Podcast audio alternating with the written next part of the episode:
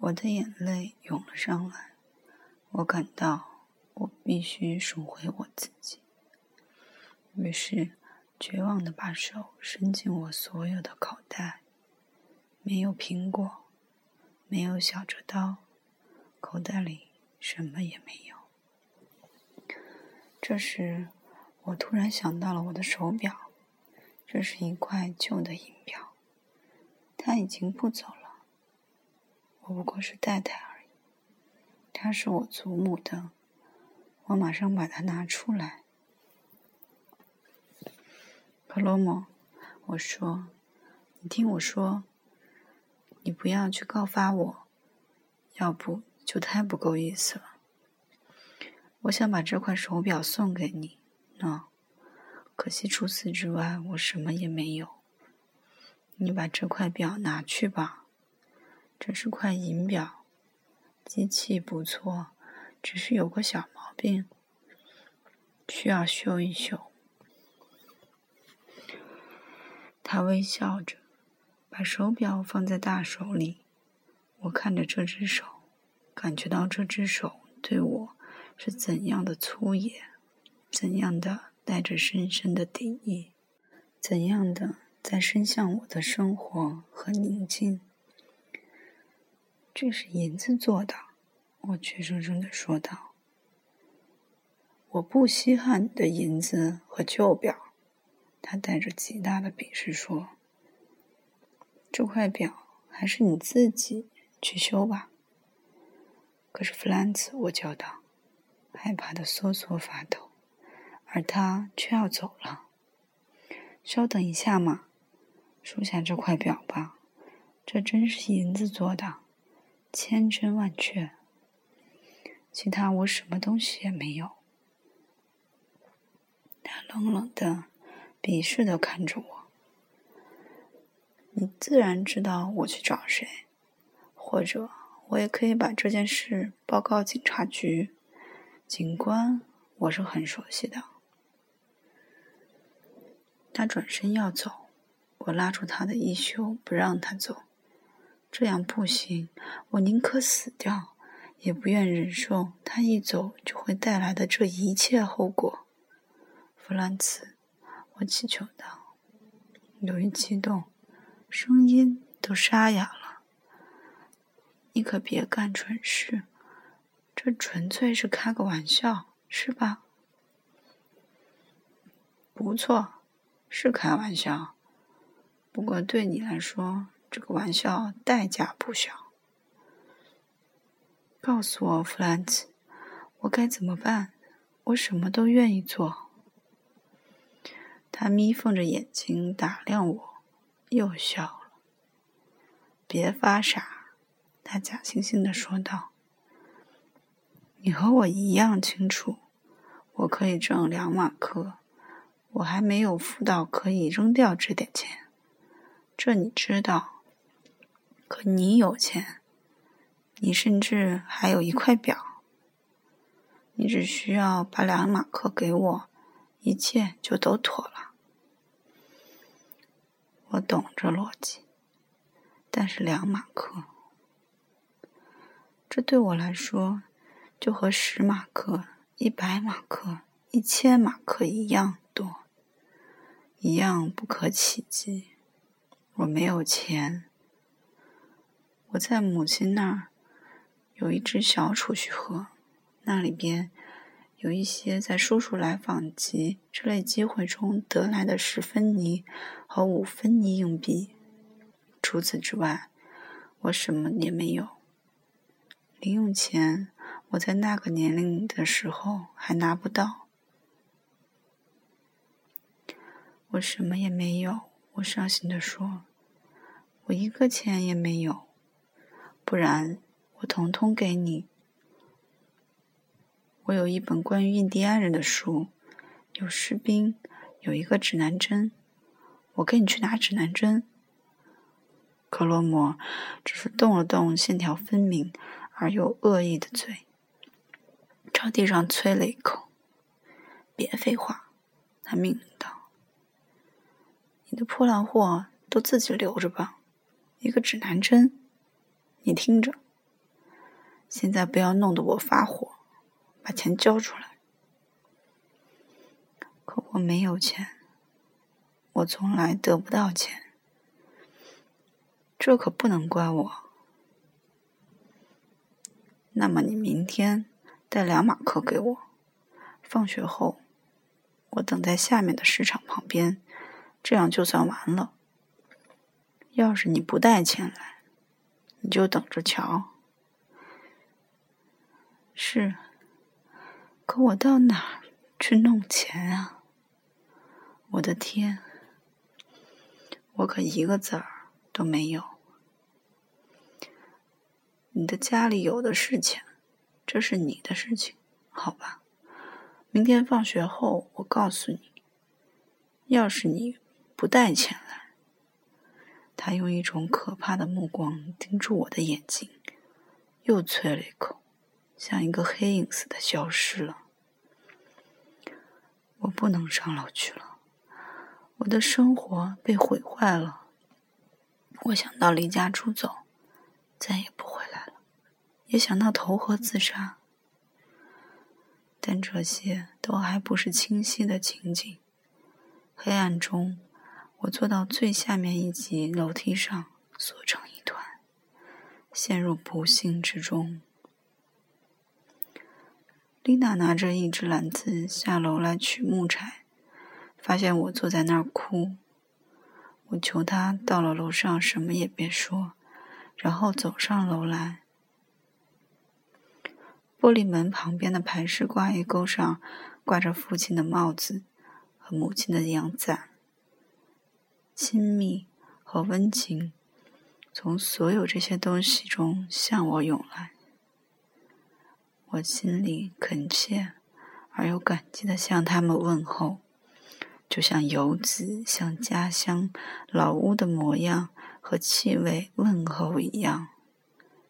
可是这一切现在都不属于我了，这一切是父母的光明世界，而我却深深的、满身罪过的沉没在陌生的洪水中，卷入了冒险和罪恶，受到敌人的威胁，危险、恐惧和耻辱正等着我。帽子和阳伞，质量很好的旧砂岩地板，门厅橱上面的大幅画，房间里从起居室传来的姐姐们的声音，这一切比任何时候都更亲切、更温柔、更珍贵。但这已经不是安慰，不是可靠的财富，这纯粹是责备。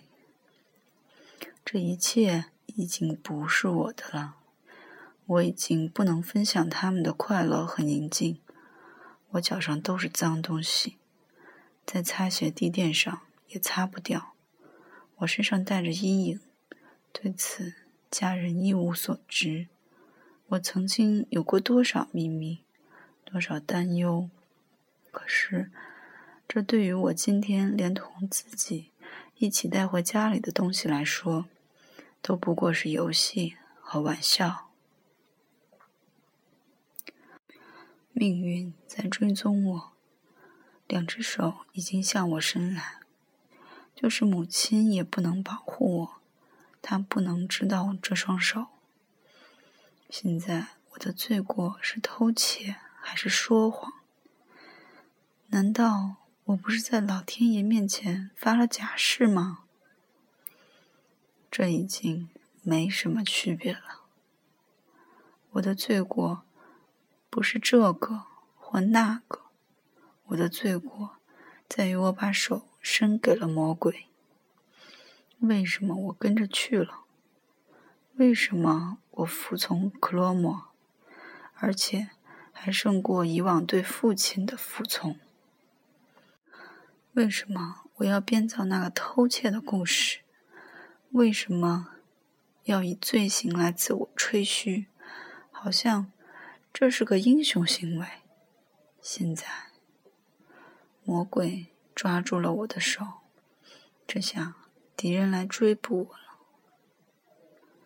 霎时间，我觉得不再害怕明天，而是首先可怕的确信我的道路现在不断的在下坡，一直通向黑暗。我清楚地感到，我的违法行为必然产生出新的违法行为。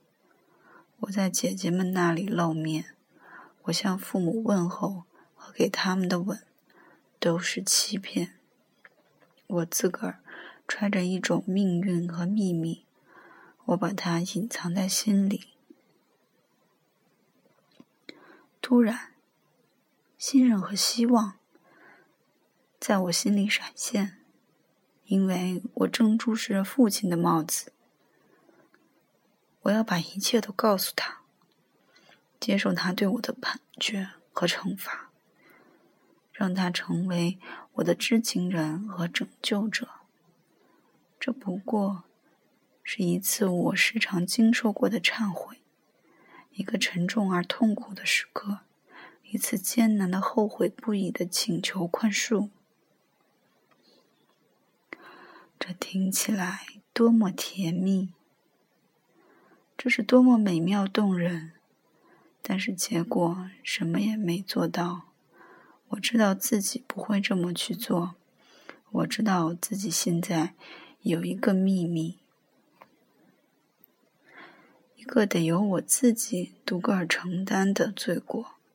也许我现在正在十字路口，也许我从这个时候起得永远属于坏人一伙。我与恶魔分享秘密，依靠他们，服从他们，变成像他们一样的人。我扮演了男子汉和英雄，现在我必须承担由此产生的后果了。当我走进房间时，父亲为我弄湿的鞋生起气来，这使我很高兴，这引开了他的注意力。他没有觉察到更糟糕的事情，我可以忍受这个责备。我在暗地里把它与另一件事情联系起来了，这时我心里闪现出一种全新的感觉，一种生满了倒钩的恶毒而又刺痛人心的感觉。我觉得我胜过了父亲，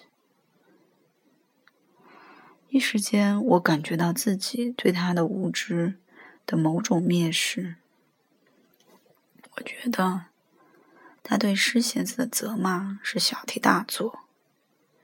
幸好你不知道，我这样想着，觉得自己像一个本应供认谋杀罪，现在却因一个被偷窃的小圆面包而受审讯的罪犯。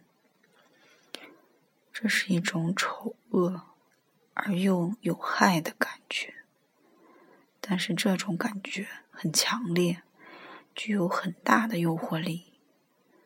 它比任何其他想法都更紧密地把我和我的秘密和罪过联系在一起。我想，也许科莫罗现在已经去警察局把我给告了。我的头上正酝酿着一场暴风雨，而这里我还在被当作一个小孩子看待。